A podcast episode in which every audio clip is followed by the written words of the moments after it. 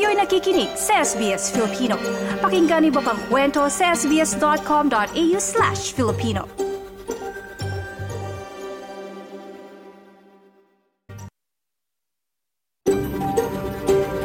SBS, a world of difference. You're with SBS Filipino on mobile, online, and on radio. Kayo'y nakikinig sa SBS Filipino sa mobile, online at radyo. Nais naming kilalanin ang mga tradisyonal na nagmamay-ari ng lupain na kinakatayuan ng aming himpilan. Nagbibigay galang ang SBS Filipino sa Burundjeri Woiburong People of the Kulin Nation at nakakatandang miyembro ng kanilang komunidad noon at ngayon. Kinikilala rin namin ang traditional owners mula sa lahat ng lupain ng mga Aboriginal at Torres Strait Islander kung saan naroon ang aming mga tagapakinig.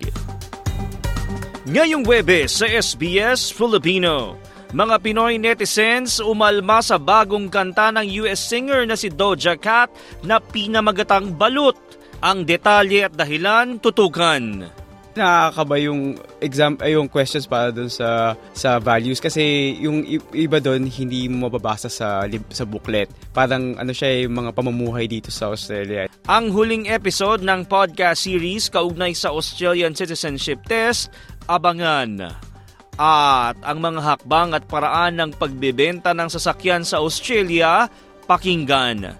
Lahat ng yan sa isang oras ng balitaan at impormasyon. Samahan niyo ako, TJ Korea. Pero bago yan, narito munang may init na balita, hatid ni Maridel Martinez.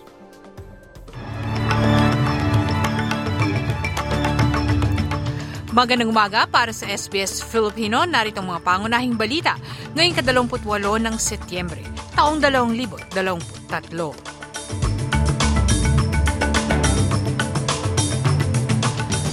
Sa balita sa wikang Filipino, final report mula Disability Royal Commission nakatakdang isumite sa Governor General ngayong araw. Pambansang tanggulan magkakaroon ng mga pagrepaso o pagbabago sa Army.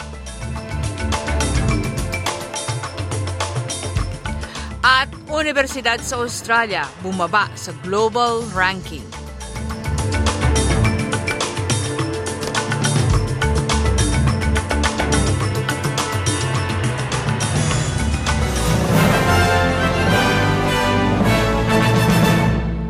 Sa nilalaman ng mga balita, takdang isumite ngayong araw ang nilalaman ng ulat mula Disability Royal Commission bago ito sa publiko bukas biyernes ikadalamputsyam ng Setyembre.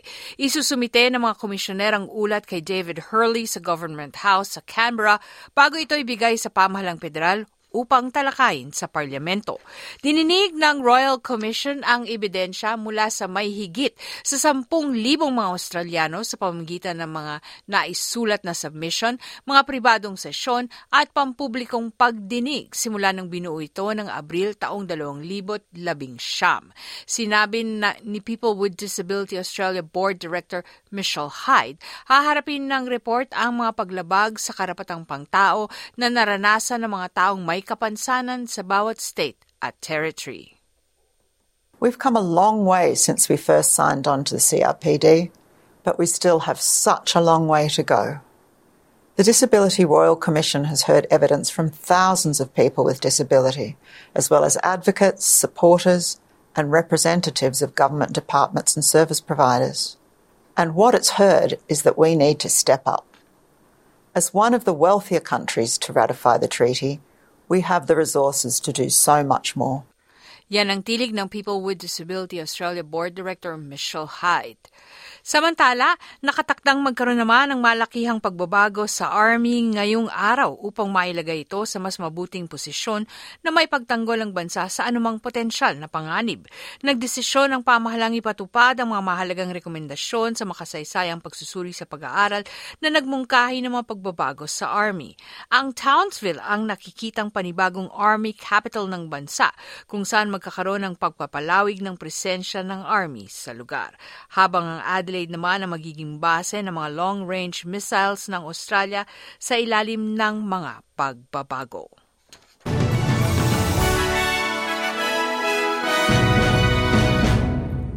Samantala, sa pinakahuling balita, kaugnay sa bagong halal o bagong piling manunungkulang leader ng state ng Victoria, sinabi ni Ben Carroll na isang malaking karangalan ng makatrabaho ang panibagong Victorian Premier na si Jacinta Allen. Si Ben Carroll ang nanun- manunungkulang panibagong Deputy Premier matapos mapili si Jacinta Allen na pumalit sa nagbitiw na si Dan Andrews. I'm very proud to be serving her as the Deputy Premier, and I'm looking forward to rolling up the sleeves and getting on with the job. We've worked really well together as her as transport and infrastructure, myself as public transport. As I said earlier, I've known Jacinta for over 20 years. She's not just a colleague, she's a friend, and I am getting on with the job. Yan ang tinig ni Ben Carroll, ang panibagong Deputy Premier ng State ng Victoria.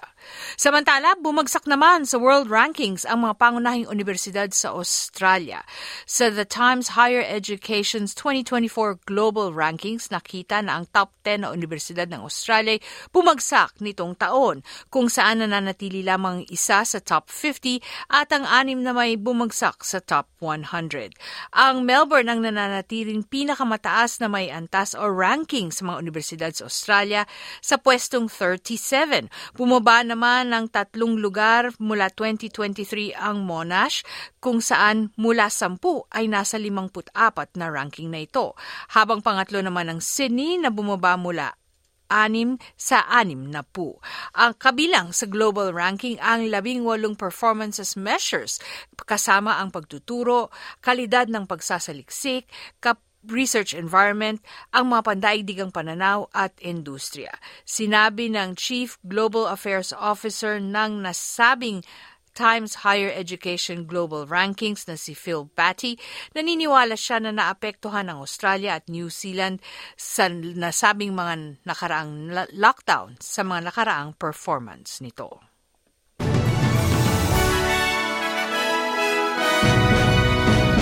Sa palitan ng salapi sa Reserve Bank, ang Australianong dolyar ay magkatumbas na 63 sentimong dolyar Amerikano. Sa Bangko Sentral ng Pilipinas, ang piso ay pumapalit ng 51 piso at 71 sentimo o 51.91 pesos sa isang dolyar Amerikano. Pumapalit naman ito ng 36.40 pesos sa isang dolyar Australiano.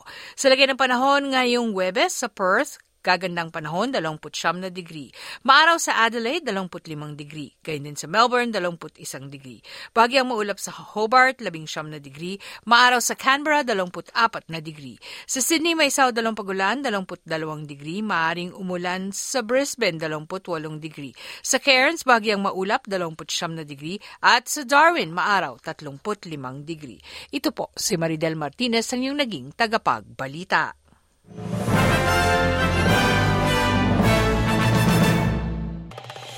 Nice yung bang makinig na iba pang kwento na tulad ito?